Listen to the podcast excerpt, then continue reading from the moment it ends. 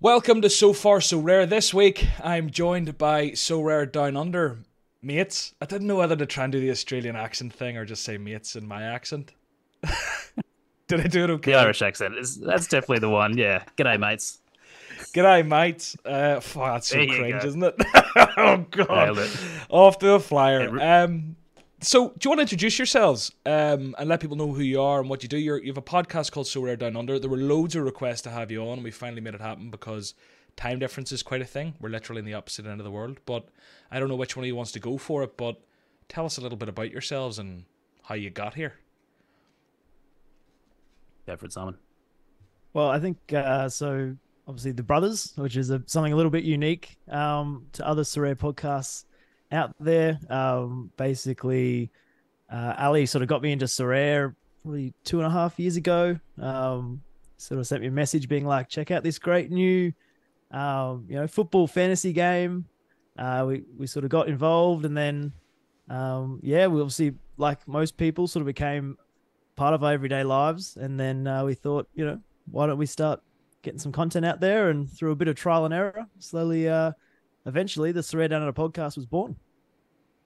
And what a beautiful thing it's become. I think I think uh, just to like go on back to that moment when I introduced Simon to Sorare, I had just signed up and I got my referral reward, uh, which was, at the time was a rare, oh, and it was an Agustin Marchesin rare card, and it was worth about a thousand bucks. So I basically pitched it to Simon as like, because that was you know this, this is Gary V boom time. I pitched it to Simon as basically just buy five cards, you get a thousand bucks, you'd be free rolling from the start, you're printing money with this thing, Mm. and then uh, Sounds sustainable. his referral. yeah, sounds good. His referral reward was like uh, was Burak Yilmaz, who at the time was out for the season and 37 years old. So uh, it didn't quite go as well for him. I remember back in those days, people were getting like Joao Felix rares. I think someone got one. I don't know if everyone got one, but I think they were typically like tier two rares. Um. I don't know what what sta- stage they actually changed them, and I don't even know if I got one when I signed up. I think like Quinny referred me years ago. I must have got a referral reward, but Mm, I, I honestly golden years. Yeah, what a time it was. But anyway, you've been here for a long time, um, but we've loads to talk about today. With the roadmap update, um, the long format prizes were released. There's an Austria special, just we'll mention it. Um, there's loads of questions for you. And do you know something I want to ask is, or talk about in general, right? Because this is stressing me. This is my biggest stress. I sat down to set my lineups just before we recorded. I was thinking I'll have a quick look at these because it's kind of lineup builder video day. We're recording this on Thursday. Um, something that's stressing my box off that's got even more stressful is what order to build my lineups. And I almost wish there was like, you know, like a document that just said All Star Rare Pro, Champion Europe. But the problem with it is, is that everyone's gallery is different, and depending on how you're set up, you should probably prioritize different places more or less. But these long form competitions have fucked the game up again because now I don't know whether every dickhead's going to charge towards All Star. So should I go with it mm-hmm. as well and really try and win? Or do I like go elsewhere where there's been an exodus of quality cards and go and play champion because everyone's putting their Kimmiches into All Star now? I don't know, Ali, if you want to go for that, but like, what are your thoughts on prioritization? Because it's the biggest stress for me at the minute. I'm 100% with you on the long form content. It's it, it's stressing me out big time. I mean, so our listeners will know that not that long ago I made a pretty significant change in my gallery in that I sold all of my rare cards and tried to like pool a bit of funds together and move exclusively into super rare. I've had some like varying success with that. I'm in the middle of like a month long, just one of the worst form slumps of my life. I So now this long form con- dramatic weekend. There's a very small delay in us as well, by the way, being on the other side of the world. So I probably bought it over you there, but you had a horrible weekend. Was it last weekend? Oh, it's been before? horrible weekends for, for, for a month or so. it's been bad.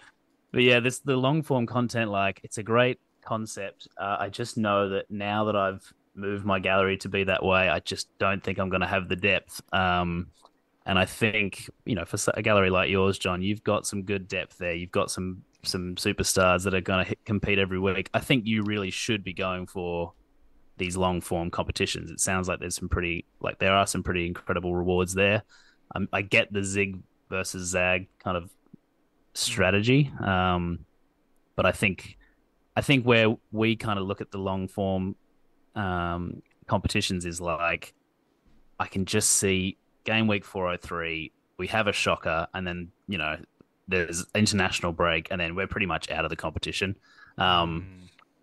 So I think it, really is kind of aimed towards those users with with big galleries. I don't think anyone with a kind of small to medium sized gallery is going to be able to. They're going to have to have just you know the eight week the, the month of their lives basically to get anywhere near the rewards. So I think that was yeah, but yeah, I think I don't think I'll be prioritizing it for that reason basically. It's kind of like this is a terrible analogy, and everyone's gonna laugh at me. I don't even know what the numbers would be, but if you put me in a ring with Anthony Joshua, right?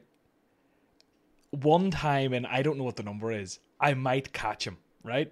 I might, maybe. Okay, Yep. it's a bad example, but you get my point. Whereas if you put me in a ring with him once, if you put me in a ring with him once, I have a chance of catching him. But if you put me in a ring with him a hundred times, he's got. What the fuck is this analogy? Basically, what I'm saying is you're not going to beat a whale. You might beat a, male, a whale in one week because Kimmich gets a red card, but you're not going to beat that whale over eight weeks. So it is. You're No. right. It's absolutely for the bigger galleries, isn't it? what I think they should do with this, and I think this would be a, good move for them to kind of encourage users that are kind of really just starting to up their kind of ante on the Sorare front, is I mean, the concept of the progress bar. I mean, we've talked about it so many times, but if they had a, a long form competition where you know people like yourselves, the whales, you know, they can compete and they have some amazing prizes, but then I think they should open up an eight week kind of competition where it's kind of like a long threshold where mm-hmm. you've got to try and hit a certain number of points over that eight weeks. And if you can do that, then you might get like an ETH reward or, or a card or something like that. And it kind of gives users that have those smaller galleries something to aim for without being like, right, I'm going up against Anthony Joshua and I hope I can, you know, land one on his tits or whatever. You see, like I think as well. What what the the strange thing about these is it's very different at the super rare level versus the limited level because I think the higher or the more scarce you get, the more variation there's going to be in lineups. Like at super rare, there's probably a low enough chance that each week people are going to be rocking the same thing. Whereas at limited, I imagine we'll see quite a few Mbappe, Messi, Kimmich, Trent, Alisson, or whatever you know kind of mm-hmm. entries. So XP is going to be very important, I think, at like the lower levels, whereas at the top level, it's more about which players you've got. So I don't know. It's, I'm actually kind of looking forward to it. It's a bit of a change, isn't it? It's a bit of fun. Yeah. But I just don't know what to build new. first. Like, do I, I even build All Star Rare Pro or All Star? Rare. I mean, oh, that's that's interesting. I mean, do you have enough depth to go super rare all star? Because all the best gonna hang with all super rares are going to be the super, best super rares are going to be in rare pro, and that's going to make that a very tough division Mm. to compete in. Hmm. I'm tempted to actually like this is just mad. Like skip it, like because what's the point in using a Kimmich and a Trent with like a fucking Max Kakare? Do you know what I mean? It's like Max Kakare it's super rare. It's like I don't have a good enough super rare, but I've got good rares. Anyway, I was going to ask you this actually, John. It kind of reminded me. You obviously you've been on this spree recently where you bought yourself a Kimmich, a Harry Kane. You know, you've bought the big boys. What are you hoping to win? Like, what what are your kind of goals? Because you've bought the best players. Is there like a particular card that you're holding out for, or are you just going to like one day hit the detonate button and you're out of here? We never see you again. I don't know. I just want to win more. I just want to win more, and I feel like I had too many like little pieces that weren't winning me anything, and I should sell all those little pieces and get a couple of big pieces that might win me something. But I just kind of want to. I think they've been stressing me because I feel like their champion cards, the best champion cards, enter them in champion. But All Star Rare Pro is where like the best rewards have typically been, but I don't really have the super rares to support that. So then I'm like, Dave, and just enter them in like All Star Rare and go for the cash. But then you've bought champion cards to do that. Why would you do that? Just buy the Asian guys. It's just like my head's just like a mess. So am I here to win anything in particular? No. I'm just I just kind of want to win more. Just a, just addicted like the rest of us. yeah, just an There absolute really is no finish line. DJ. No, No, there's no When finish line end? to Sorare. I mean, you just keep going till forever uh, die. and ever. yep. I wonder, Purgatory. like, yeah, I don't know. I th- I don't know. I don't think I'd love to win a big. Do you know what I want? Here's what I want. I want to win a fucking division.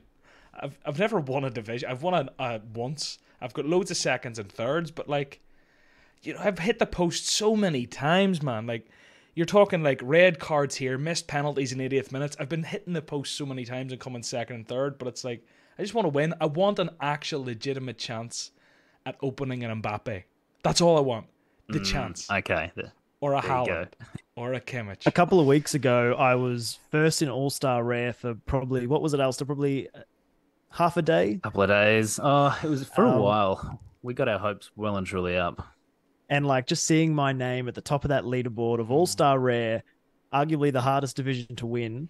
I must say, like that was as close as I've gotten to fly, flying close to the sun. Like I felt untouchable. Mm. Obviously, it all came crashing down, but yeah, I think that is the pinnacle. That's the Mount Everest right there. So I never got a degree or went to uni. I kind of went straight into like air traffic control, which is like more vocational. My sister just got her degree and has the little photo with the diploma or whatever it's called. Is it called a degree or a diploma? I don't know. Are they different things? Don't- yeah. I Yeah, this so. is why this is why I don't have one because I'm an idiot. But she you know, but she stood there with her wee smile, and you see if I'm ever like top of the leaderboard, I'm gonna print that off, put it in a frame, and stick it in the wall beside it. You know, like top of all star rare pro. Like that's what I want. Anyway, Yeah, I mean, you you probably spend more trying to get that, you know, that podium than you do getting a degree now, I suppose. I've been playing this game three years. Her degree only took like three years. I mean, come on. Yeah. There you go. How many hours did she put in a week? How many videos did she make? Bitch. Anyway, um, yeah. So ultimately, I'm coming out of this as confused as I was going in. There's there's no real answer for everyone. I mean, for me, maybe go long for longer term competition because like I've the cards to do it. But like, there's no one size fits all here, is there? Like that anyone listening can just be like, oh, I'm going to go and do that too. It kind of depends, doesn't it? Mm. Yeah, I think there'll be. Yeah, I mean, I, I every week I look at the tournaments and I go, "Oh, this one's got what's the percentage of prizes to reward? You know, cards, eh, people entering to rewards." And I try and do the maths on it, and it doesn't make any difference at the end of the day, anyway. I still suck. I fucking suck. Wait till I tell you how much I suck. Time for a quick plug. Soraredata, thanks for sponsoring this show. So last week in the lineup builder, I played against the Ralgo where I had this brain plus their algo basically to go and build lineups, and their their Algo just went and built lineups, and it fucking beat me. We had it where like a limited card win is worth a point, a rare card win is worth two, and a super rare is worth three points. They beat me 4 3. I won a rare and a limited on a big weekend, fully stacked, did absolutely shit. This fucking robot beat me. They would have won like a rare and two limiteds or something. Um, unfortunately, I didn't stipulate that thresholds were worth something, get into it because I won a couple of those, but their algorithm, their AI beat me. So go and give it a go using the link below or code John Nellis. What a sales tactic. Yeah. I like that. Join the robots. They fucking did beat me. I was like, also, no, I'm not. I do this every fucking week, and I'm actually getting sick of myself doing it because I know it feels really salesy, but it's genuine disbelief. Their MLB lineup builder, right?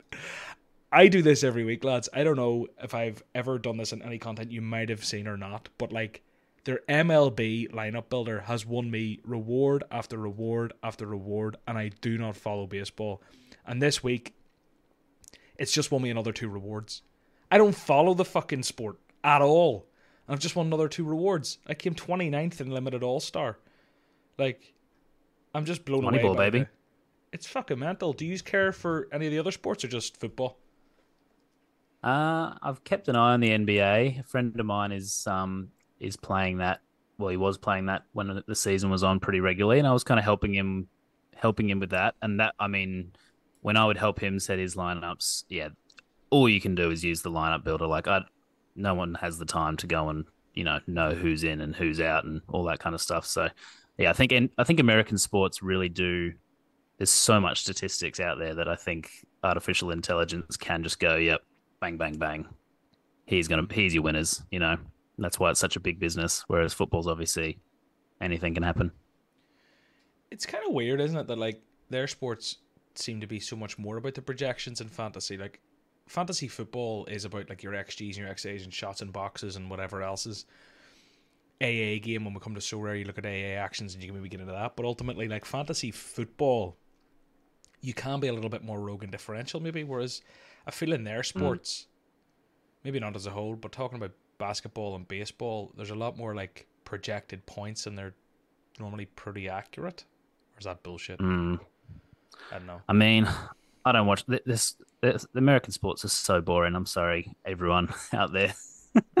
I mean, basketball you could make a bit of an argument for, but that's only like the last two minutes is exciting. Everything else is, uh, yeah, snore fest. So I can't get it into should, it. It should be more exciting because there's way more scoring. But because there's so much more scoring, it means that none of the scores individually actually matter apart from the last ones.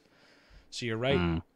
They suck you in for hours, throw loads of commercials at you and adverts, and then it's really only the final two minutes that actually fucking matter.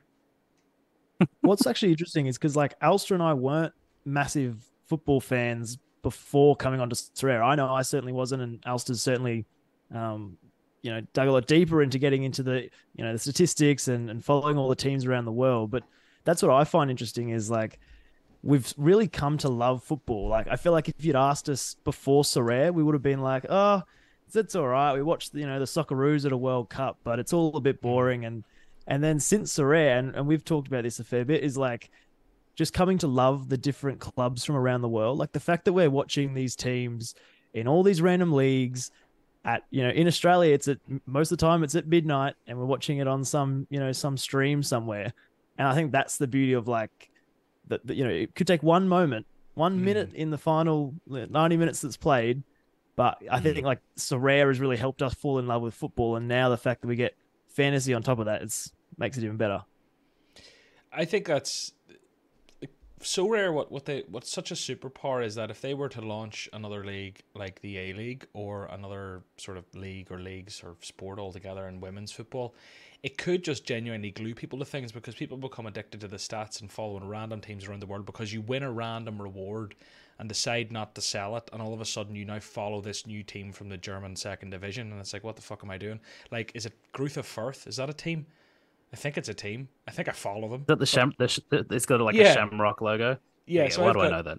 Yeah, fuck do we know that? So I've got like a Luca Itter super rare that I won out of nowhere, and all of a sudden this guy's become a bit of an AA beast, and I use him in like decent lineups now. I'm following their results each week. I don't even I didn't even know the name of the. I was like, are they called that? It's just such a mental thing. Tell me, yeah. in Australia, is there this whole you know like Aussie rules? Do you just call it Aussie rules rules, or do you, do they call it football? What do you what do you call it over there? It's kind of a tough one in Australia. There's about three different footballs. So there's you know soccer, which is football in some spaces, uh, rugby league, which is also called football in the northern states, and then mm. Aussie rules slash AFL slash footy. So it really depends on what part of Australia, I guess you could say, where you where you're from. So it's footy Aussie rules, but football is one of the others. Depends on where you live and who you are and your ethnic background, basically. Okay. okay. No, I like because I just think but, like here we have like football, which is soccer, but then there's also mm. Gaelic football. So it is kind of that if you're talking to someone who's wearing a Gaelic football top or whose name is Donica, they're probably talking mm. about Gaelic football.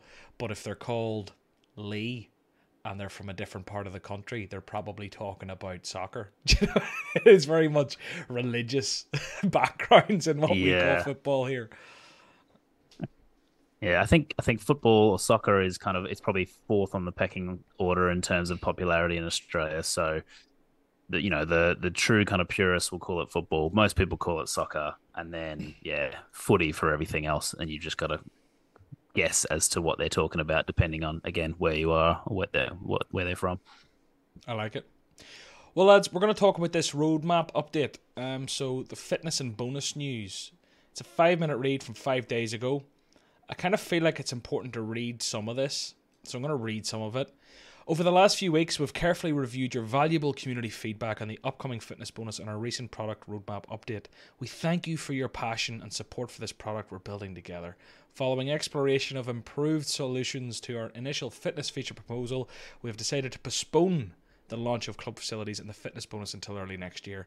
Reinforcing our commitment to maintain transparency and trust with our community, we'd like to share context behind the decision. Uh, read below. So first and foremost, I suppose, before we actually talk about why they're doing it and what they're doing or whatever, it's it's a funny one because you can look at this in so many ways, and it can be positive, it can be negative, it can be somewhere in between. It's positive that they've listened to community feedback. It's positive that they're being transparent. It's positive that they're not rushing something out. But then the negative side of me goes like, why did you even announce it in the first place? Surely you could have had like soundboards to get community feedback before announcing it to the wider community. How was this not more polished and ready to rock before you're announcing it a month ahead of it supposedly coming out? I don't know. There's there's there's, there's that side. I'm kind of like, really? How'd that end up happening? But then equally, I'm happy that you've Yeah. postponed it.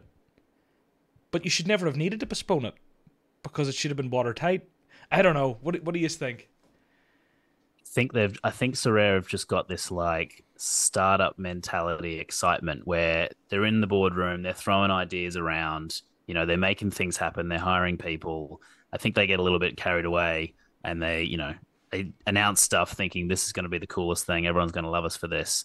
Uh, and yeah, like you said, they really should have some, you know, there's enough kind of experience, Sorare users where they probably could have like a little focus group where they go, hey, guys, you know, McBride, Quinny, John, we're thinking of rolling this out. What are your like? What is your objective opinion on how this might work? How the community might take it? You know that, and I think, I think, I think it. I mean, I've I've worked in kind of the corporate side of things before, and I've worked with small businesses and startups, and that element of like getting too far ahead of yourself and getting excited is is one of the things that brings a lot of companies down because they overpromise, underdeliver, realize it doesn't mm. work, and everything kind of crashes.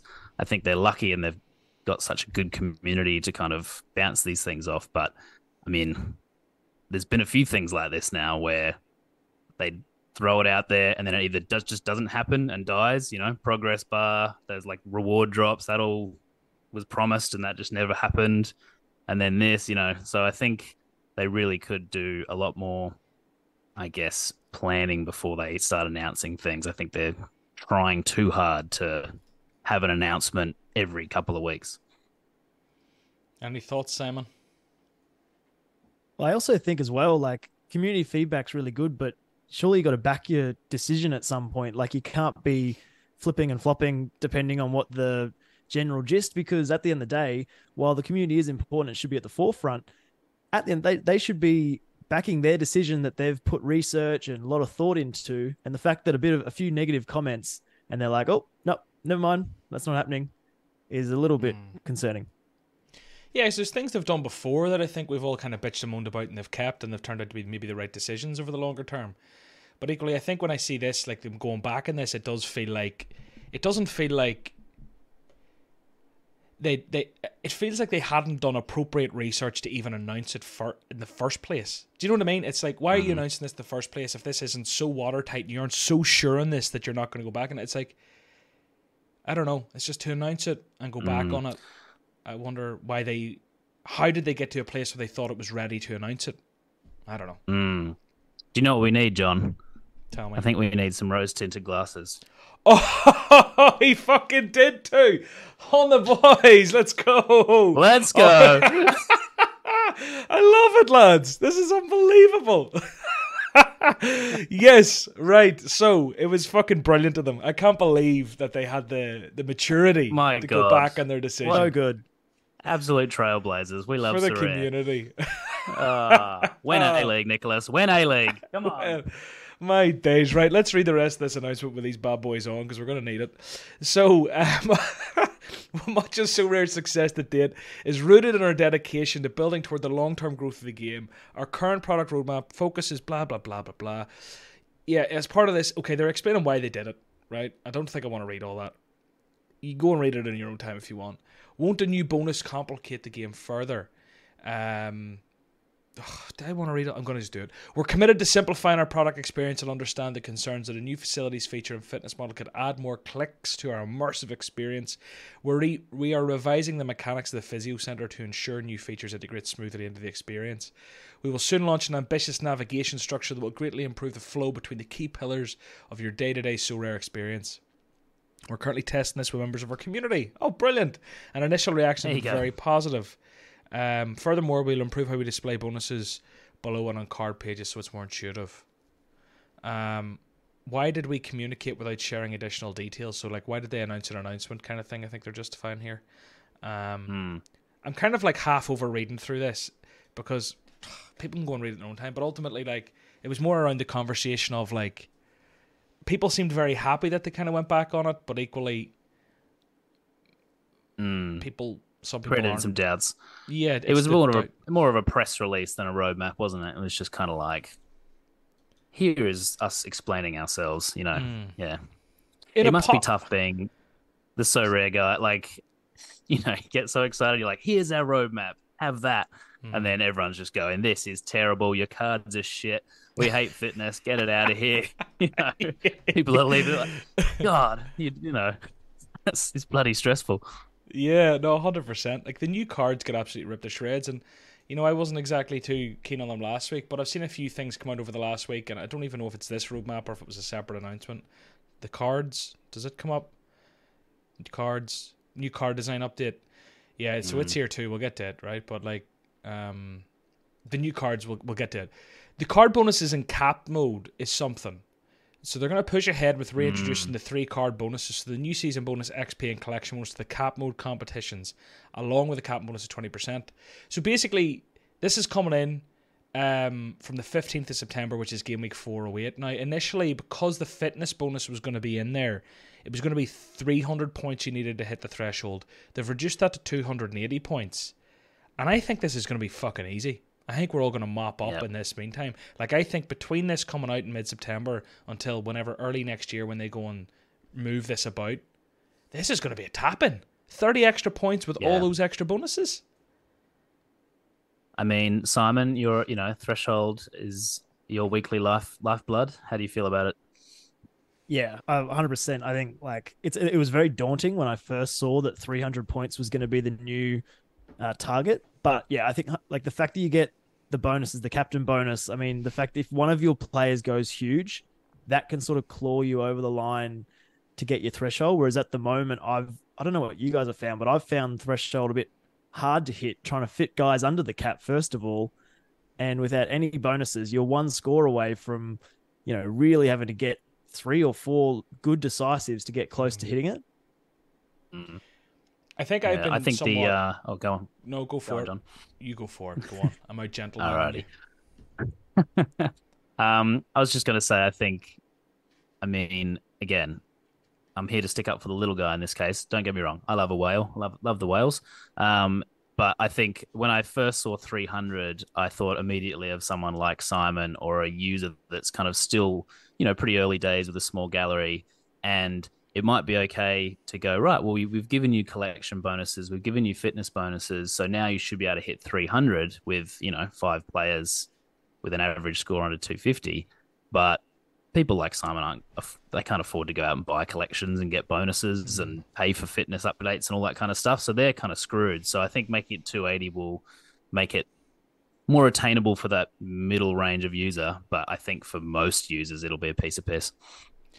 Yeah, I think like I'm kind of again detached. Whenever you have a, a certain depth of gallery, I think the thresholds are uh, significantly easier because on any given week you probably have an option of someone who's coming back from injury, who's been on a shit run of form as a good fixture, who's just got a transfer and is finally going to start and it's rumored, whatever it is. Like I'll typically have a guy who's rocking a 32 cost, but who's actually against bottom of the league and predicted to start for a decent team or something. Do you know what I mean? Like I'll normally have a guy who makes the cap seem that bit bigger than it is, or I'll have a goalkeeper who is back from injury or something weird. But um, Mm. so typically I don't find them too difficult. But I think adding in when I've got a gallery that doesn't really move a lot, and I have a lot of guys who are on their like maximum like level twenties or level eighteens and whatever, I've got decent bonuses coming there.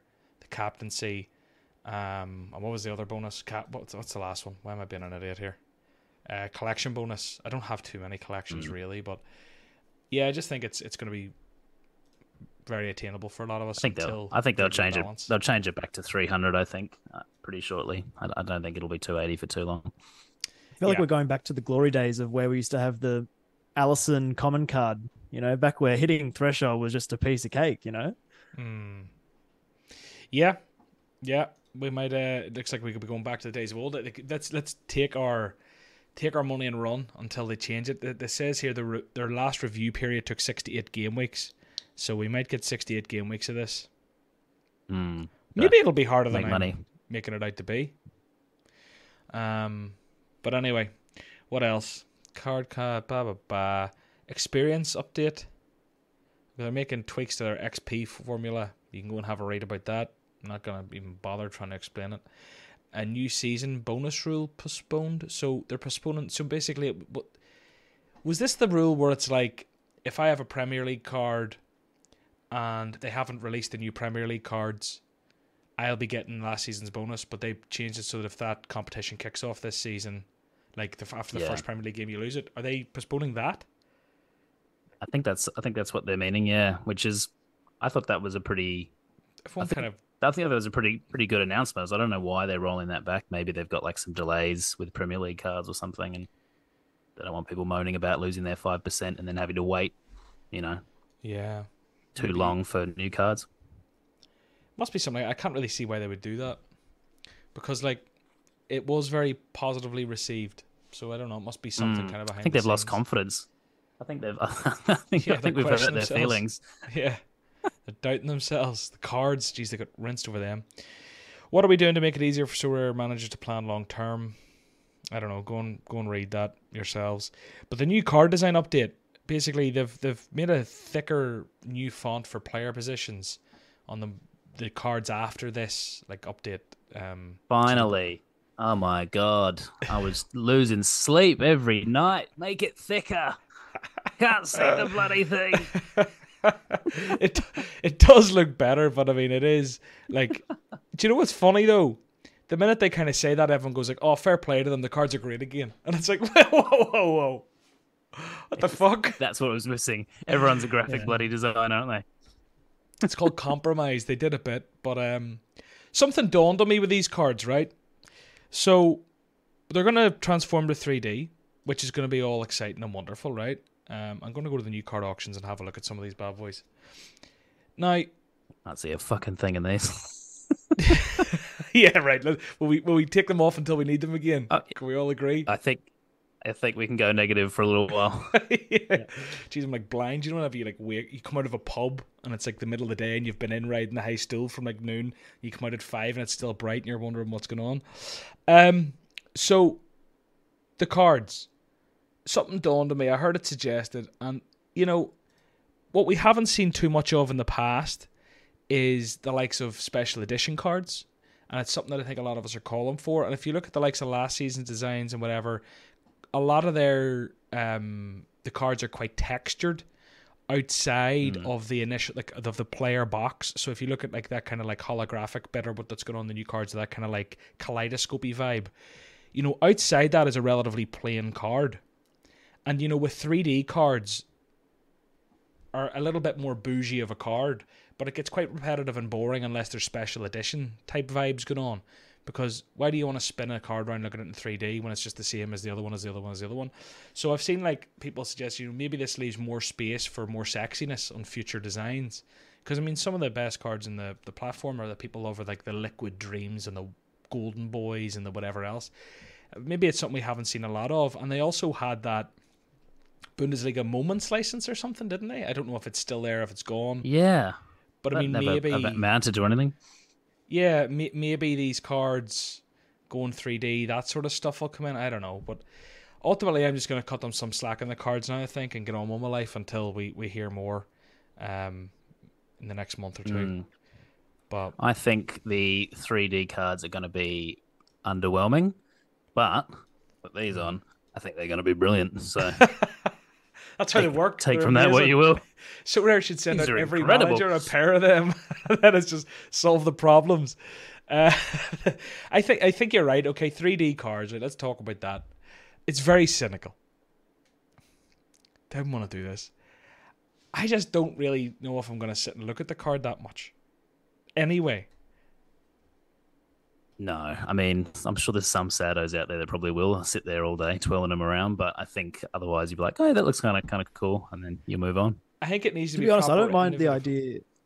Sorry, I don't mind the idea of the special card, the special cards being the 3D ones. Like, give them something that makes them stand out even more amongst the rest. Mm. I yeah, I, I I think the 3D cards are going to be like really innovative, and I think it's one of those that, from like an NFT perspective and like a techie standpoint, it's like one of those things that are like, oh my god, look what we've done, and like that's what gets people very excited, like in terms of digital collectibles, the fact that it's like a an object. I wonder, like, I feel like I don't think I'm going to sit and twirl it round when I'm sitting on the toilet, but what I do think they could be very good for is if, for example NFTs become, or these cards become much. If your homepage on Sorare becomes more of a flex, or you can customize it more, or imagine, remember there was that period where like Instagram and Twitter and all were bringing in like NFTs for like profile pictures. Imagine you mm could have your wee profile picture there of your 3D Sorare prize possession, or it's just like I think whenever it becomes, you can show these things off more. People will care about what they look like more. Well, we all seem to care awful an awful lot what they look like whenever they release the new cars. But you get my point. I feel like these features are all great, but unless we can share that and flex it with the world. During the boom, no that. one was putting their MLS big head as their profile picture on Twitter. You know. Mm, yeah, true. Need, we need cards that are worthy think, of that.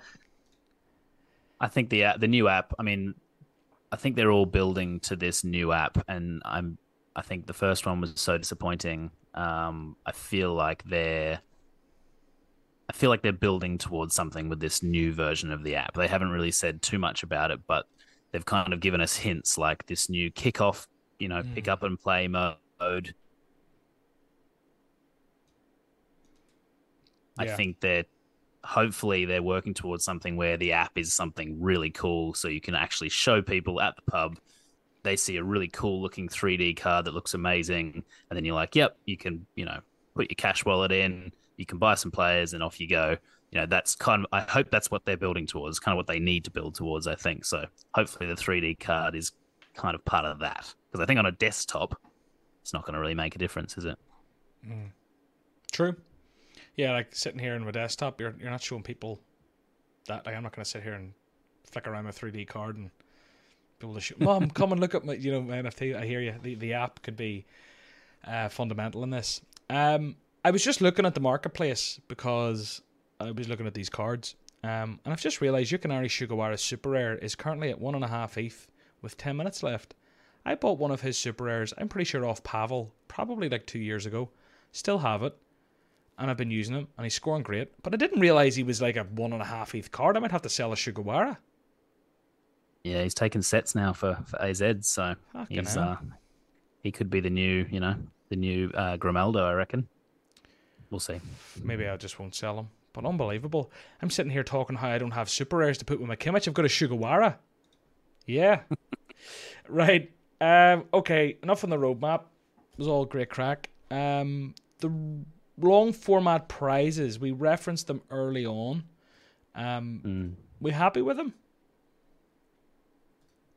Uh, I think so. I mean, I don't think Simon or I are really realistically thinking we're going to win any of them. So mm. it's we don't. I don't think we either of us have really dived into it too deeply. Um, what are, what's it like on the rare side? I've only really looked at the super rares where you can win a star super rare, which obviously is amazing if you if you um, fluke it. But what what's what have they got going on in the rares? So just to run through them quickly, like a unique, um, which won't really matter to many of us. Like podiums, you're talking like couple of grand each type of vibes, superstar rares and unique tier ones and twos and stuff, right? Obviously, it's going to be pretty sexy up there. Super rare, if you win the super rare all star month long, you get two grand, a super rare star, um, and a mm. rare tier two, and then you get like 1300 quid for second place, a super rare star, and a rare tier two. Um, once you get the all star rare pro, the month long, you're talking $1,500, $1,600, a rare star, and a super, a tier one super rare then you're talking 1100 star rare, tier 2 super rare, and it kind of comes down a bit from there. Um, but rare stars down to 10th, star rares down to 10th, and 400 quid. Um, mm. And hmm. then we're looking at all star rare, you know, rare star rares down to 6th. But then even from like 7th to 10th, they're getting like $300 on a tier 1 rare. And all the way down to like 100 people are getting 50 quid on tier 2 rares. Um, and then limited, the last one, you know, limited stars been thrown out the wazoo, like they're everywhere.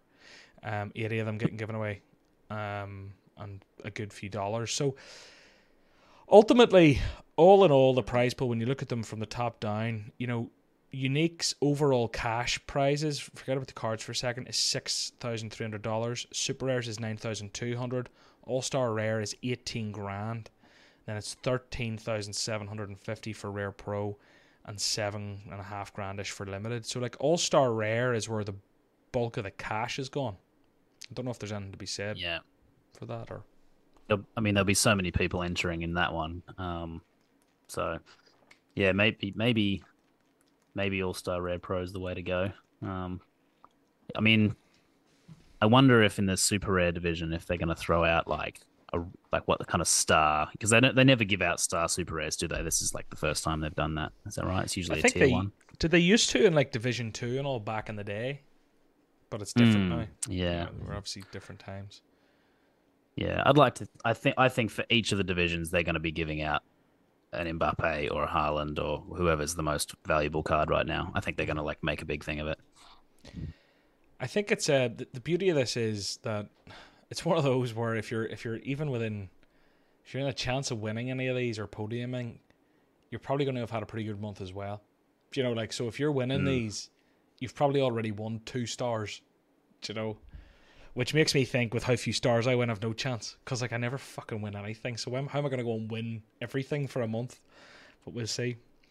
Um, Oh yeah, I'd just like to win one thing. I just like that would be nice if I can just get one thing. You know, that would really pep me up a bit. I can't Everyone- be thinking about winning long term comps. everyone did seem happy though. Like I'd say this was well received. You know, the the community sentiment around it was like Yeah, positive, which was nice to see. Because it could have went either way. Well, yeah. had they scrimped out.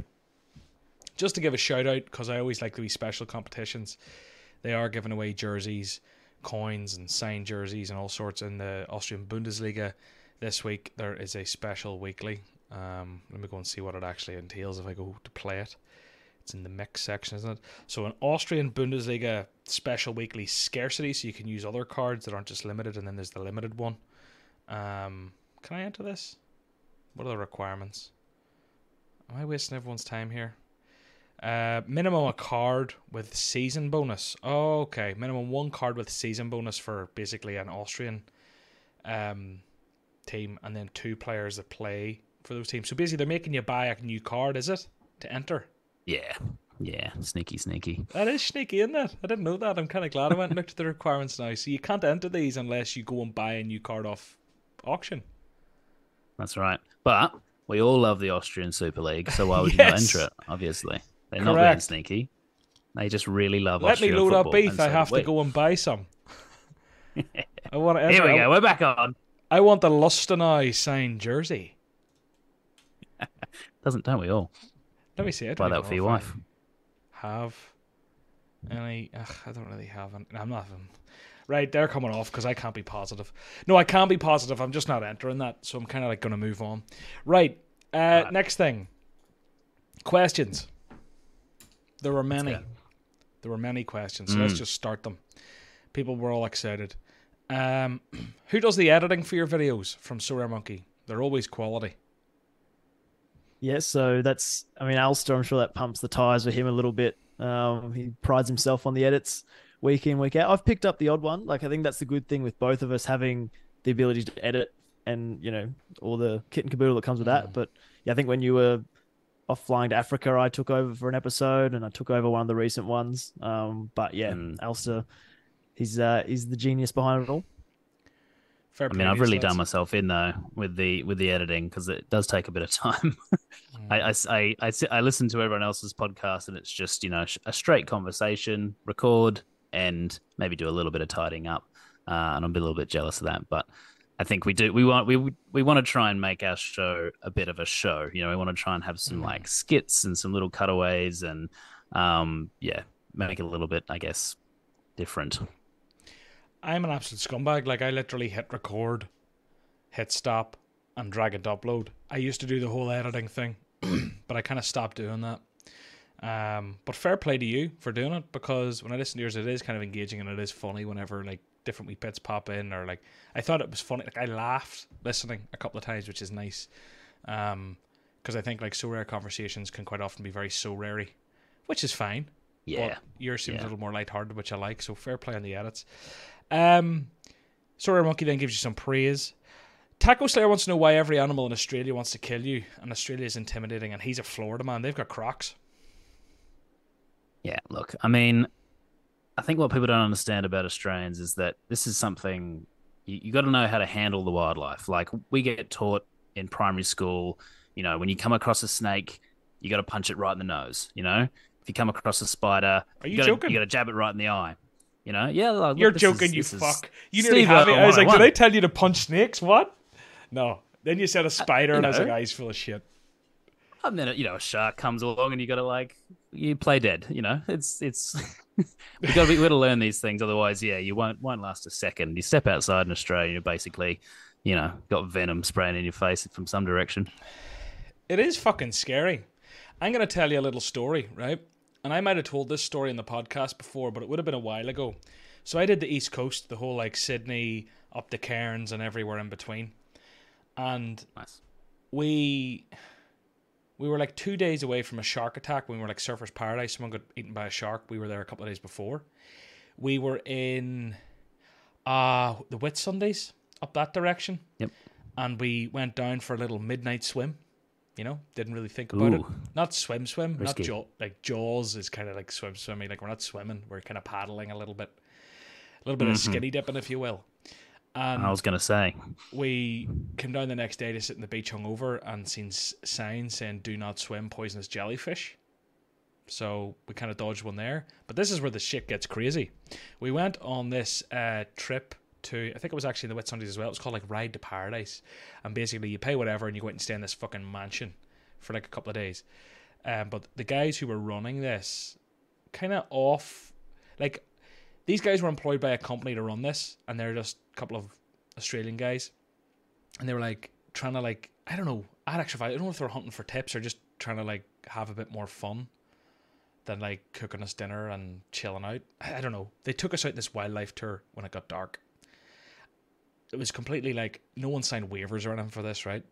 So we had these little like flashlights and whatever, and our, our, our phones out, and we're walking around. And he's showing us like, oh, here's frogs, and oh, things come out at night and all. Here's a snake, and see if you look, this is where you're sleeping. But you see if you look around, like the the beams that hold up your wee huts and stuff. Now there was mesh and all to keep us in. There's literally like huntsman spiders, the big or the big fucking wolf spiders, the big square looking fuckers. oh yeah, Eight of them clung around this thing. It's terrifying shit. To me, that's terrifying. But then the joke kind of was that there was this big Belfast lad. And he talked like a so he did big Polo. His name was Polo, big lad, and he's fucking great crack. But he kept like grabbing this girl's leg and kind of going like, you know, trying to scare. her. And then he was like, "Fuck me, there's a trouser snake," and he'd like have his thumb poking out of his shorts. You know, like, there's a fucking trouser snake, and pretend it was his dick and stuff. But he did that one too many times, and she screamed and he fell back because he was scared off two steps. Right now, this guy was like a fucking bowling ball, but like like a, a man-sized bowling ball. He's just round, and he just like flipped on his end, and his head cracked the bottom of a tree stump, and knocked out, split his head open, lying there with a pool of blood.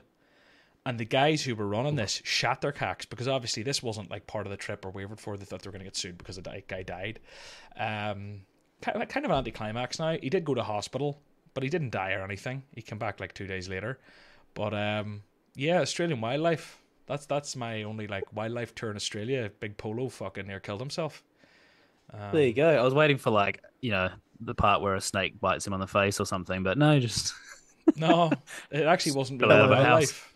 Yeah, his trouser snake scared a love it. girl, and then he nearly died. I have a I have a, I have a very quick wildlife related Australian story. About you mentioned jellyfish. Um, I was in Bondi Beach with a mate, and he is a spear fisherman, and I'm not a spear fisherman, but he took me in with him, gave me a spear. I wasn't doing anything with it. He had the full wetsuit. I had a sleeveless wetsuit. Um, so I'm swimming around. It's getting dark. So like you know, if you're in the water when it starts to get dark, it's a bit spooky. He's off chasing a fish somewhere. I feel this kind of like No. kind of like a, a tingling on my shoulder, and I'm like, oh, oh, like kind of started to cramp up a little bit, and then I start feeling like these tentacles kind of wrap around my arm. And I'm like, oh, oh, this isn't good. Stop. So I come up, I come up to the surface, and it's like that, you know, black kind of sunset, black orangey, reflective water. And we have these things in Australia called blue bottles, which are these jellyfish that have these giant tentacles, and they've got this little, like, ball, like, inflated bobble on top. So they float on top of the water. I come, I pop my head up. There are millions of these jellyfish on the surface of the water, and then they just start wrapping around my face, my neck, my my torso. I'm just like I'm shitting it. So I just like swim as fast as I can to the shore. I've got jellyfish all over me, and then I just they, they're not deadly, but I was like, if you get stung by a thousand of these, do you die? and I was too embarrassed to like. I didn't want to. I didn't know, so I just sat there and hoped I didn't die for a couple of minutes. Fucking hell. That is actually Come scary. to Australia. Yeah, Yeah, fucking it's fucking hell. terrifying. I like Oh dear. I do. I don't know what happened to me, but I have recently got a little. I'm, I'm like a. I was always like a bit of a water baby. No issue in water. I'd swim anywhere, jump off boats, do whatever the fuck. Don't really give a shit about water. And I'm very confident with swimming.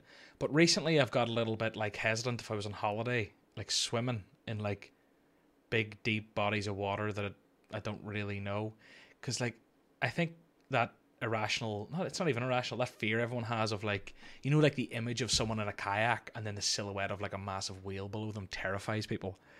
That actually Oh, does terrify me a bit. Because I, I was talking to a guy when i worked in air traffic control and he used to go swimming in the harbour or like the bay and cove down in cork. Irish people might get that reference. And he'd go he said one day he was swimming goggles on only his wee like wetsuit on and his wee like what do you call it this orca boy thing or whatever that they kind of you can rest on if you get tired. He said swimming. And he mm. said he just felt this presence. He didn't really know what he meant but he just kind of felt something. He felt like we movement here and a bit you know like the water moving a bit different underneath him or and he was kind of pulling away and he said he lifted up to take a breath and when he put his head back down there was like a fucking seal now, seals aren't that big or bad, but they're way better on water than a human, right? It's just a fucking seal. You were probably waiting for a great white or something, right? But it's just like swimming along, looking at him in the face, like mimicking him, but like looking up at him, just swimming along. And he said, like, when you see like the size of that neck in the water compared to you, just swimming, staring you in the face, and it was probably just a friendly wee fucking seal. But like, still, I was like, holy good fuck. The idea of being in water, like, it's like home advantage, isn't it? Like, they're winning on that turf. You know, come and scrap at me on land. And we'll go Oh man, day. the ocean's a nightmare. We will. Simon, you died, uh, almost died recently. Simon, you look like a surfer. like to avoid the water at all costs. Well, do you? Well, Ali is. Ali's a surfer.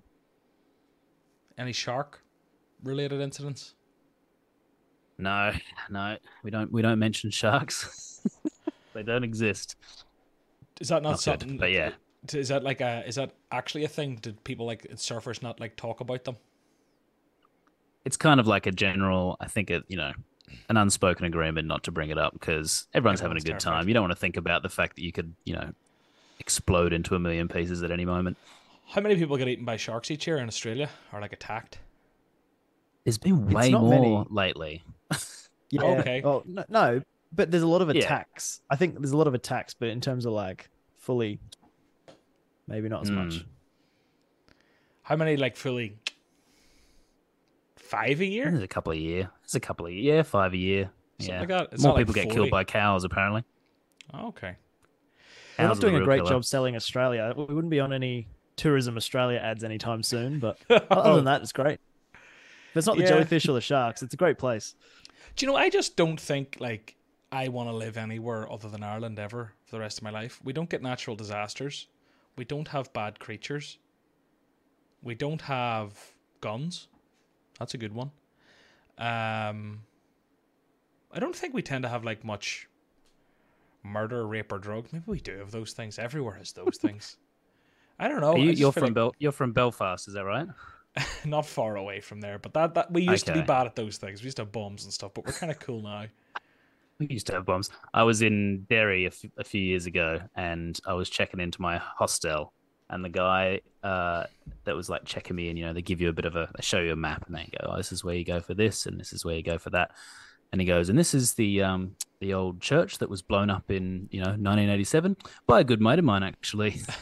Just casually threw that in there. Uh, All right, let's yeah. go. yeah, yeah. Everyone up Fun here place, still has fun place. stories. I think you know everyone. It's it's like still like the whole generation of the Troubles is like still alive or starting to die. So there's still a lot of stories. Um. Mm. So yeah, Taco Slayer. Um. I hope you're. Yeah, Still- poke them in the eyes. Yeah. Spiders. They got eight of them. You can't miss. Okay, I'll, I'll keep so punch punch spiders and snakes in the nose. I'm trying to think if I've any Mhm. stories about those things. I don't think I do. They come to mind. No, nothing with a spider. Spider is like my fear. I'd say. Like spiders is the one for me. They're the ones I don't like. I'll do anything else, but not a spider. Jay Fraz, do your trading patterns trend with market sentiment, or are you able to avoid FOMO when the market is rising and focus on buying when the market is falling? I'm terrible. I'm just a degenerate. I buy things when I want to buy them, and I sell them when I want to sell them, and I'm terrible at like timing it because I just do it. But I know I probably should. Mm, yeah, I've definitely I fall into the trap of just I can't be asked negotiating. I think Simon, you're the same. Like buying cards is something we, as much as we want, we like buying cards. We hate the process, and we've we've both dabbled in trying to trying to buy, you know, in downturns and try and pick, you know, when the right time is to buy, but. We've been burnt so much by you know the kind of downturn over the last year or so, and the fact that you you you cannot plan more than six months ahead now. You know, you Mm. can't buy something expecting a certain result um, because it's things change so quickly. So it's we used to do that a lot more, but I think now it's yeah something we just we just buy what we want and live with the consequences. Cool. That's what I do. I think I used to again if, if it was like a if the game as a whole was like stable for years and you just kind of knew what you were getting and maybe you could do that. Whereas now it's like one announcement either way. It could make the card go up, go down, could go anywhere. So like, I just Mm. buy when I want to buy and see what happens. But I mean, And I was it. I was even going to say maybe for goalkeepers if they get injured you could say oh well when they come back they're going to bounce back but now with the Saudi league and all the likes even that's not guaranteed you know Mm. But even that like longer term bet now as such, it's like let's say for example for an ACL, I don't know if this example is going to be good or going to be bad, right? But like Thibaut Courtois fell off a cliff there, his limited card hovering around 130 quid, you know, dropped down to what like 50, and now it's up around 68. I think the latest sales, right? What's not to say you could go, oh yeah, but like whenever he comes back in six nine months, whatever, maybe goalkeepers can come back a bit quicker. I don't know when he comes back in six or nine months, you know, it'll be worth more because he'll go back towards that 120 quid price point. But what if the price of a Courtois equivalent at that time is down? Do you know what I mean? So it's like, what if the market keeps going down? He might never go back Yeah, there. So it's like, yeah, we've been burnt with that a, a few times. yeah, because like, if that logic was absolutely sound and I backed it, you could just go sell your gallery and buy a thousand injured players with ACLs and wait for them to come back and then trade them. And it would take incredible discipline. You're not going to have much fun playing the fantasy game, but like, I just think there's too much, too many moving parts in the market. Um, how far Dune is Dune? Quinny is fairly far Dune, but how low is the bar Dune under? uh, I mean, look, That's I don't Kahuna.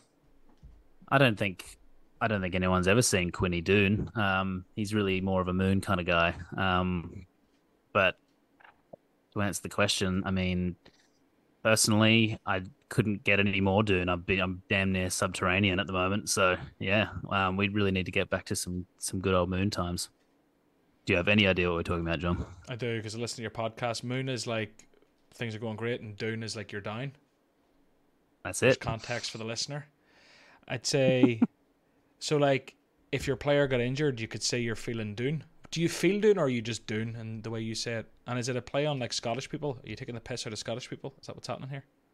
Yeah, we're just trying to come up with um, different words for up or down, um, and we came up with moon or and we yeah down didn't quite work, so Dune. doing it is yeah.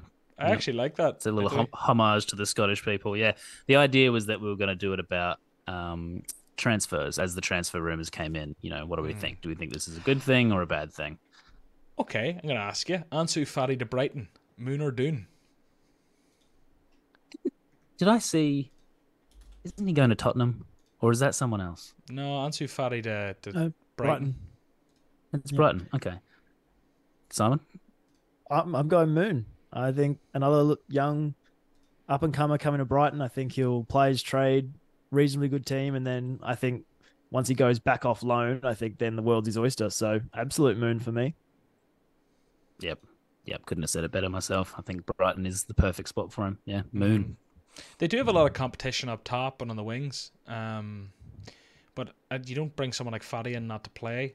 The thing that's interesting, I haven't seen a transfer fee stuck out there, but typically they buy less well-renowned players. Like Ansu Fati, if it wasn't for injury, would be like, you know, like he's up on that. Con- he was maybe two years ago or however long ago he was in that conversation with. Uh, I don't know the Bellinghams and the Camavingas. I know they're a different position, but you get my point. He was he was up there with Mm. like the hottest prospects in world football, top of all those wonder kid charts, all the rest. Injuries kind of like stopped that. Um, so it's weird. Like Brighton are going for like a proper name, so maybe they back that they can rejuvenate him or like Yeah. how how injured has he been? Even because in the last year, for example, I have him in my head as like written off with injury, but like there's fuck tons of substitute appearances. As in, like if you look at his chart for the last year, there's only like seven DMPs and they're scattered. So it, I kind of look at that and go like, it's not like he was out for like three months of the last year. He's been playing. He just hasn't been given ninety minutes. So maybe It's yeah. I think It's it's, tough. As you know, if he if he was injured and he comes back, I mean, look at the team that he's trying to crack into. You know, mm, like it's not exactly the easiest starting eleven to, you know, wiggle his way into. So there was that period. Like if you look back when he burst onto the scene in 2020, I don't know if this is actually when he burst onto the scene, but from a Sorare perspective, September 2020, the start of that season, his scores on Sorare all the way back. Like if you go to his all-time chart on Soraredata, 86, 177, 86, 75, 77, big scores. But then it's just been like, like coming on three years of just like frustration for Fati Mhm. fans. Be classed to see him in the Prem, and it'll be classed to see him in a team that's renowned for like breaking through young talent. Yeah. That's another great thing about Sorare that I've really enjoyed over the last couple of years is following these young guys from, you know, the Jupiler League and the Eredivisie and watching them, you know, like watching Kerkez play for Bournemouth last week and uh, Vinicius Souza for Sheffield. Like it's it's so Mm. cool to see those young guys, you know, on the act in the fucking Premier League. It's awesome. Gravenberch to Liverpool, Moon or Dune?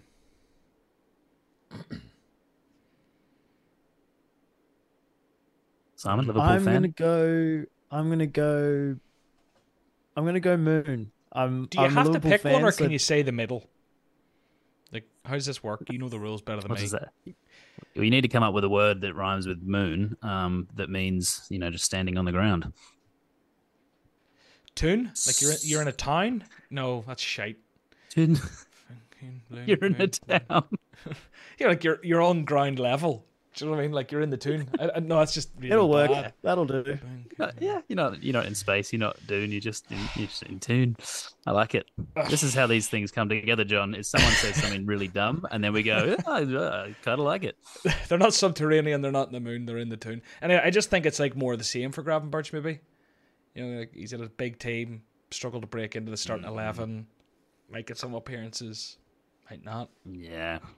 You yeah. said moon. Hopefully, I hope he I hope he breaks through. I'd love him to. I just don't know if I see it. You know, they've already got like I don't know, maybe hmm. there's slightly difference in positions and stuff, but like, is Gravenberch more of a defensive midfielder or something? I thought he kind of played a little bit more box to box, but if he, I'm just like, where does he come into this? Is he just depth? Because like, Yeah. I feel like they've bought like so many midfielders over the last couple of months. Like I don't know. Yeah, I don't really see the point, but I We'll think it'll be a, a fun signing. But um, anyway, I'm gonna throw one more with you, one more at you. Um, Alright. oh my god, this isn't actually um, this isn't a rumor. I've just seen that Füllkrug is off to Dortmund.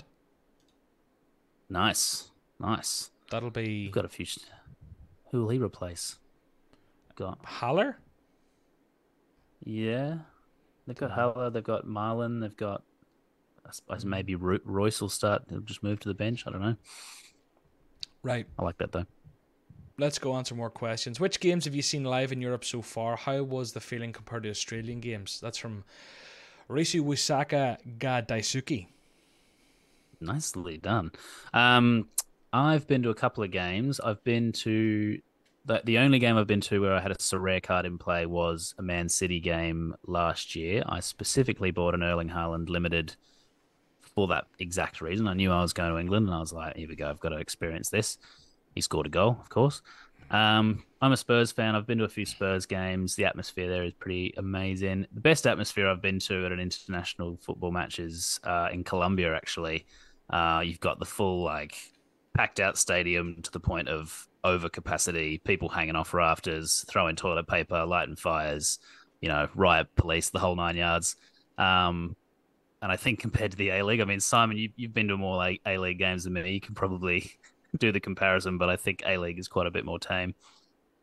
Well, let's just put it this way, John. We had more people uh, at AAMI Park in Melbourne to watch the Matildas play on a screen.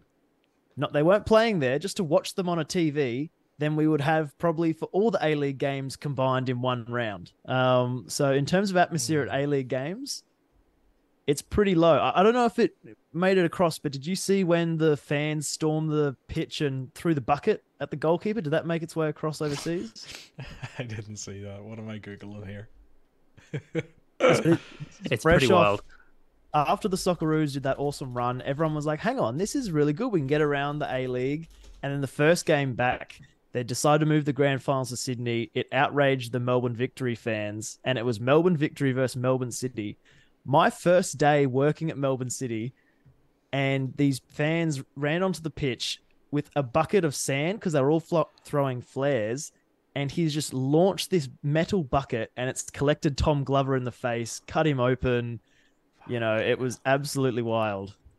I can see it. Jesus Christ, tonight. You got hit in the you got hit in the mug with a bucket of sand.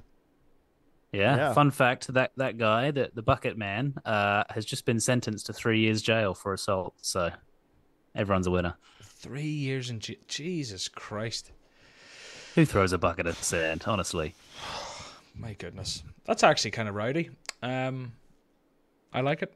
I, I like the passion from the. I don't like ass- goalkeepers getting assaulted, but I like like I like the atmosphere. Sounds a little rowdy. Do you know that sounds fun?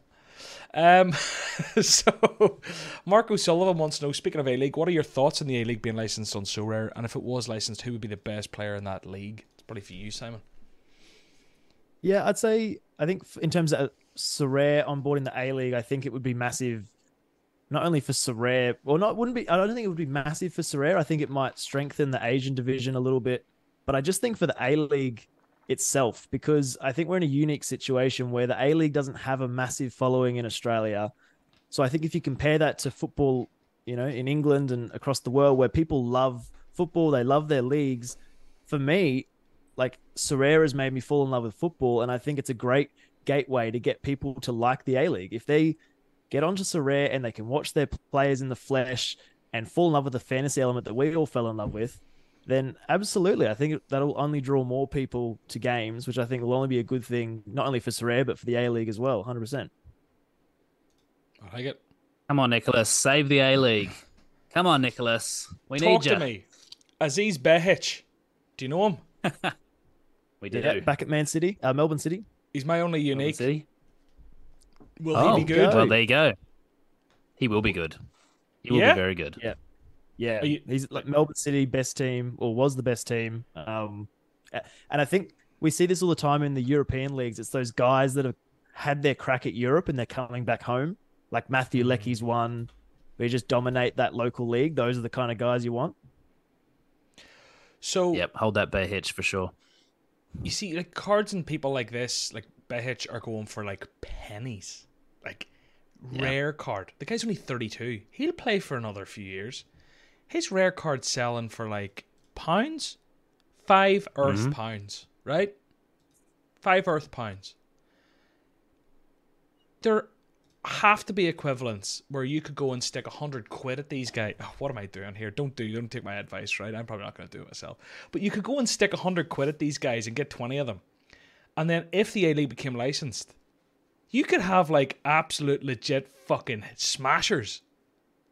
Oh yeah. Absolutely. I, the only problem is at the moment their only utility is the AFC Champions League, where it's like they're versing Bali United and all these random teams. Um, Mm. like I know one guy in the community he owns like a bunch of Danny Vukovic's, and Danny is basically how old would he be? Alistair? Like 36, 37? I mean, he's he's like he, he's almost forty. I mean, you bought one like two. Yeah, there you go, thirty. yeah, we're running out of time for that one. And yeah, like we're just people have been loading up and waiting, but it just seems like when is it going to come? When is Nicholas going to answer our prayers? You know, we've been, waiting. Were they like? Has it legitimately been like talked about? Is it? Have you, been more much closer to this than me? I'd see an uh, an A League rumor and just like forget about it, or like not really care. But have you actually seen like rumors and been like, oh, maybe this is happening? Do you know what I mean? Like, do you think it's going to happen, was- or are we just kind of talking bollocks? There was a rumor floating around last year that someone spotted it in the API. They were like they saw some A League players and they saw some like A League clubs, and I think that triggered a bit of a run of people buying them, and then it died off. Um, I think the tricky thing with the onboarding the A League, I think it makes a lot of sense for Sorare, but I, I think they're probably a little bit worried about what how people are going to react if they introduce a whole new league. You know, people are constantly moaning about prices going down and oversupply. Here's a brand new league of plotters from the A League. You know, might upset a few people, but uh, that's the only thing I could think that would be holding it back. Otherwise, it could be just that the A League are not very well run and they're ignoring the opportunity that could present it, itself through Sorare. Yeah, maybe, maybe. Um, it'd be interesting. It'd be a whole other dynamic, and it is always nice having more utility for cards that have died off going there. Behich. Um, so let me see more questions. Uh, there's there's calls here for a Sorare Down Under meetup. That's from Sorare Cloud. Australia's a pretty big place. I Wonder how many of you actually play Sorare there. Yeah, that would be tough. I, I mean, I, you can have a Sorare meetup, I guess. I mean, you had one in London. Was there football on when you were like at the meetup? Was were people No. watching football, or were the people who were just So- having a beer? For the record, if I ever did that again, Simon took led the charge and took the glasses off. I'm gonna follow. Um, so I did that just out of ease with like a company that does like fantasy FPL meetups. Just because I thought like I I didn't really want to have to do too much myself in terms of organizing this and that, but in reality, I think I overthought it in hindsight, and I think if I did it again, I would just say I'm gonna be here at this pub if anyone wants to come, just come, and like Yeah. everyone just swamp a big beer garden type of thing because there was no football on because they weren't licensed to have it. The drinks cost way too much. There were a load of issues with it, really. Um, but yeah, yeah, London works because like there's quite a lot of players over here. Paris would work because there's loads of players there. I don't know about like how Australia would work. I don't know how like Dublin would work either. Do you know? Yeah, it'd be tough, but who knows? It could happen. Uh, I mean, next Simon's in Melbourne. I'm up on the Gold Coast at the moment, so next time we're in Melbourne, maybe we'll just you know send the bat signal out and get a few people around for a, for a brew. That's the thing. You don't even need loads. Even if like four people rock up, it's still like a good evening watching football. That's what I should probably do in Belfast. Anyone who'd meet up in Belfast, let me know because I'm like near there.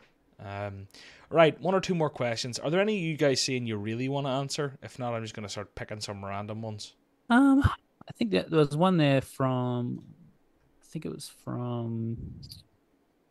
Who I can't. I don't know who's who posted it. Sorry, but it was about roadblocks to new users. Oh, um, Orange Fly. So, Orange road- Fly. There we go. Yeah. roadblocks to new user entry was discussed last week and focused on complexity. I, however, believe that the lack of a functional app that allows market transactions to be the bigger barrier. Everyone I've spoken with asks why they can't buy cards on the app. Thoughts? Mm, I do have thoughts. Um, I totally agree. I think you've got to have some kind of buy functionality on the app. I think that's goes hand in hand. People are addicted to Sorare. People are addicted to their phones. Synergy. Um, I think I've I've introduced a few friends to Sorare. Obviously, Simon being one, but a few others, and they've pretty much all dropped out of Sorare. They've just stopped playing. Um, and I think it, one of the biggest things is that it really is just too hard to win anything. Um, obviously you can't give everything away, but I think I think they need to have league specific tournaments earlier. Like they need to introduce like a Premier League tournament where you just play Premier League against other Premier League players. You win Premier League players. I think that's that kind of thing has to happen because so many of my friends signed up, put a team out, were competing against everyone, and then won some guy from Belgium, and they're like, oh, he's worth eight cents hmm. who get they lose interest. Um, and I think I think I think they should bring back that the concept of the rookie league, but with limiteds, where like, or maybe you could do it with commons, I guess, where for the first maybe four or five weeks, you have some kind of thing where if you hit a certain threshold, you win a card. So you're kind of a bit more guaranteed to get that win early on to kind of get the juices flowing. Whereas if you dive straight into just competing against everyone, it's really hard to win, even if you even with the new draft mode. I think you need to get those wins early to get people hooked. Otherwise, they just lose interest. Yeah, I agree. I've done the whole Road to Glory thing, and the Road to Glory was just a road to disappointment. It didn't really work, and I I like to think I half know what I'm doing, like a bit, not not the Mm. best, but like I know what I'm at. Like I've as good a chance as any newcomer, really. And fuck me, it was torturous. I would just get It's hard to win across the board at the moment. Like it's it's it's pretty grim at the moment. Like the scores that you need to to really do well, you really do need to buy the best players to win these days. It's it's pretty tough. Any thoughts, um, Simon, or will we ask another one and then wrap up? No, I just agree. I think the mobile app's the way to go. I think that any, if I'm going to be giving it to my friends and recommending, that's where all the other great fantasy sport apps are at. And I think Sorare needs to join them on there. So yeah, hundred percent. Hmm. Brett says, as a fellow Aussie, I need to get a. Oh, do you write Aussie or Aussie? A U S S I E or O Z Z Y? Do you care? Is that a bone of contention or does it matter? Aussie is bad. Don't say Aussie. Aussie's the worst. But it is spelt like that. It's spelt A U S S I E, but it's one hundred Aussie. Yes, that's what I mean. Because Aussie is like has written Yeah, Aussie, American tourist. says Aussie. I, I would say Aussie, uh but you wouldn't Yeah. write it Aussie because that's like Ozzy Osbourne. no. That's right. Okay.